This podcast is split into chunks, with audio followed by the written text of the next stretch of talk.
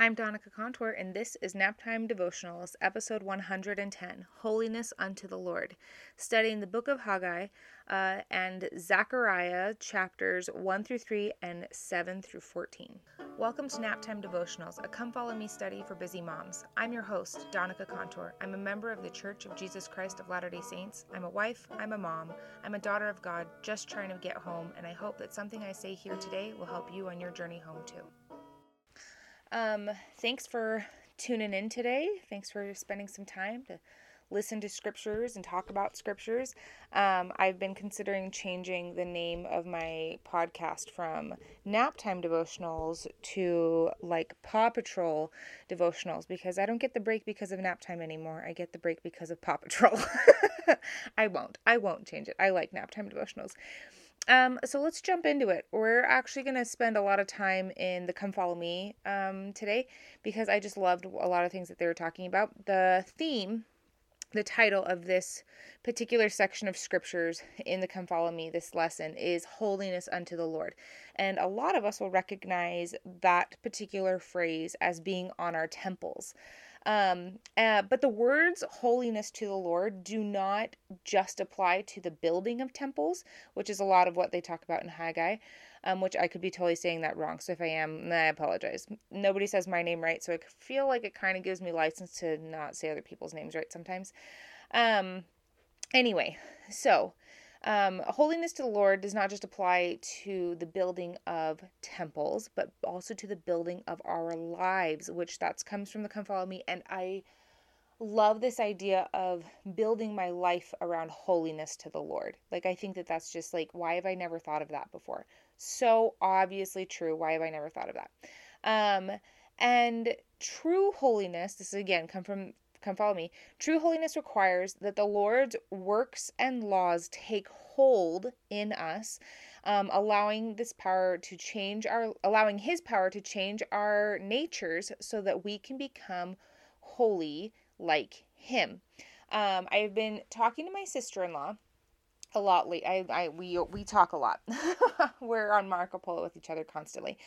Um, and she we've been talking about different business things and I suggest I made the suggestion suggestion that she follow this one particular lady who um, does Etsy workshops and stuff on like how to be an Etsy seller. Um, I promise this will come back. And um, my sister in law was talking to me uh, yesterday, maybe the day before.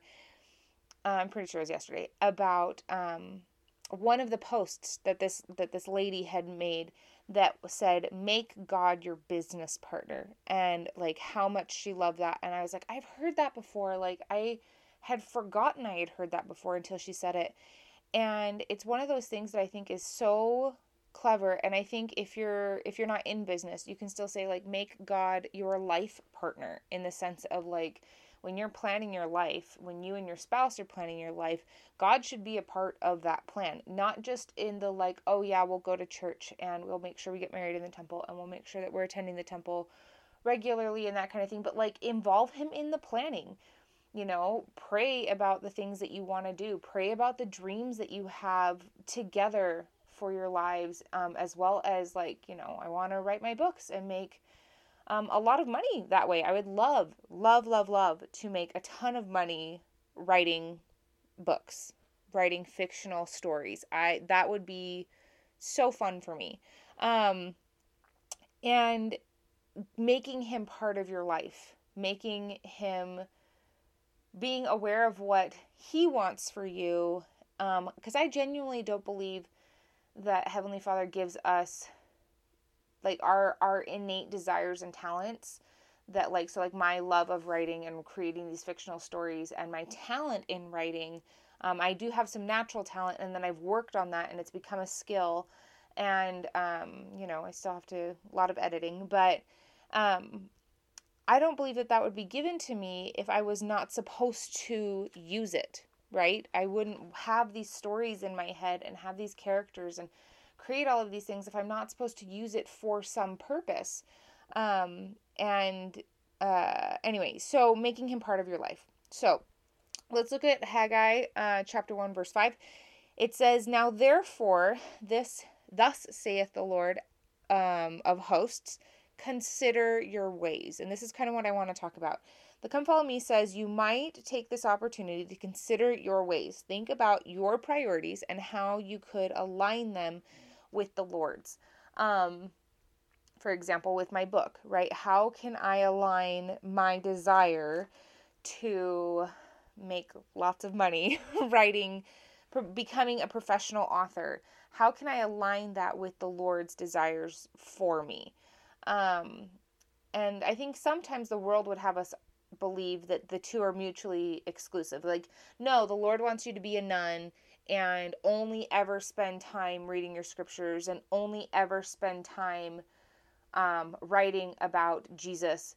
And while those are absolutely good things to do, and I'm not speaking against them at all, I think that Heavenly Father also recognizes that we have our desires, and the trick is how do I let Him guide me in this, right? Um, how do I let Him give me what I want? Does that make sense? Okay. One of the things I want to talk about um, is I don't know if you follow me on Instagram or not. If you do not, um, I have just went to Chile and I just got home, and um, I have been reading. I read the entire on my flight there and on my white flight back. I basically read half of the book on the way there and read the other half on the way home. Better Than Happy by Jody Moore. 100% recommend this book. If you have not read it, I highly recommend it. Um, if you're not already following her, Jody Moore Co- Coaching on Instagram, I again recommend that. So I want, she has basically the book is about connecting with divinity through conscious thinking. Um, she has a chapter in repentance, and I just wanted to read this while I was preparing this this section in her book. This like little cha- um, paragraph came to mind and I wanted to read this because I think sometimes we have our priorities and then we look at how can we align them with the Lord and there is some repentance that is necessary because we have not been aligning with the Lord. And this is a beautiful way to explain repentance. Um, and I, I just want to talk about this for a second. So I'm just going to read this to you. You know, this is on page 142. You know, when you're using a mouse with your computer and you end up at the edge of the mouse pad, you have to pick up the mouse and move it back to the middle to navigate the screen again. But you don't get mad at the mouse or at yourself for ending up on the edge. You just pick up the mouse and put it back where it belongs. This is the way with repentance. It's a realignment with who we truly are, and with our ability to do so is a generous gift. Thinking of repentance this way doesn't mean we justify bad behavior. Sin is sin. But shame is not a part of the repentance process. Godly sorrow is, I am a son or daughter of God. I can do better. And then picking the mouse up and putting it back, right? Um, that last little bit was me. Um, so I love this idea of let's take a look. The end of the year is kind of coming up upon us, and I think that this is a natural place um, to take a moment and kind of reflect on where we are, um, where we've been, you know, what um, were the mistakes that we made this year? What were the obstacles that we conquered this year? What all the stuff in between? And take a minute to say, you know, where was I? Where am I? Where do I want to be? Who, what does God have planned for me? Who do I want to be with Him? And take a second to kind of realign that mouse and say, okay, this is the thing I struggled with the most this year, or this is something I really want to work on this upcoming year. And take a minute to look at those priorities and find, I would say, like, don't get crazy with it. Don't try and realign your entire life all at once because you'll become very overwhelmed and you'll wear yourself out. And so if you're like, man, I haven't been doing my scripture study and my prayer hasn't been really great and I haven't been really do, going to the temple as often as I would like and I haven't been doing my family history work, oh my gosh, my ministering is suffering. Like, don't try and do everything all at one time because you will wear yourself out. I would say pick one thing. Pick one thing to realign yourself with God on more um, and focus on that one thing next year. And I'm not saying don't do the other things, right? Like, I think that the natural consequence of us spending more time in the temple, for example, if like, man, I really wish, you know, my goal was to um, go to the temple. I, I want to be in the temple more often. So then you make a goal. Okay, I'm going to try and go to the temple twice a month or once a month. And you make out the plan and you figure out, okay, these are the days that I'm going to go. I'm going to go on the third Friday of every month, or, you know, I don't know, pick something. Um, and I'm going to go. And the natural consequence of you following through and making that 1% increase will be that you find yourself in your scriptures a little bit more. You find yourself a little more thoughtful in your prayers. You find yourself more willing to um, be vulnerable with your ministering sisters and be there for your ministering sisters and connecting with people because you are f- aligning yourself with God in this one area. And by natural consequence, you start to align yourself with God in many other areas. So you don't need to focus on everything necessarily. Just pick one thing, pick the one thing that you're like, I feel like this would be really good. There's no right answer here. Just pick one, whether it's your scripture studies, um, your ministering, your temple attendance, your family history studies, whatever it is. Pick your one thing and figure out how you want where where are you now right? What is what does it look like right now? Like so for example, our goal, Jake and I, our goal this past year was to go to the temple once a year. And I would say out of the 12 months, probably cuz we let's see. What month is it? We're in November. Um I would say out of the 11 months of the year that we've had right now. Okay, well, when I'm filming this, this is November. when you watch it, it'll be December. But out of the 12, out of the 11 months that we've had thus far, um, I would say probably seven or eight of them we were successful and went to the temple. There were several months there where we just missed it. We're like, oh my gosh, all of a sudden it's the next month and we completely, I forgot to schedule it. I found as long as I scheduled it, we went. If I forgot to schedule it, we forgot. Um, and so something just as simple as that. And then it's like, okay, well, we we had so let's for, say for example that we we got seven out of um, the 12 months of a year, right? Let's just pretend. So 7, 8, 9, 10, 11, 12. That's five months. That's a little better than 50%.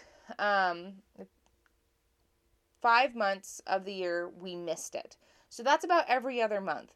So if we were like, okay, well, we noticed that every time we scheduled it, we went. So let's just sit down at the beginning of the year and say, okay, this is where the plan is going to be. And then we can adjust as necessary. And I'm going to set an alarm in my phone that at the end of one, you know, okay, we're going to sit down and January 13th, which is my birthday, that's why it came to mind.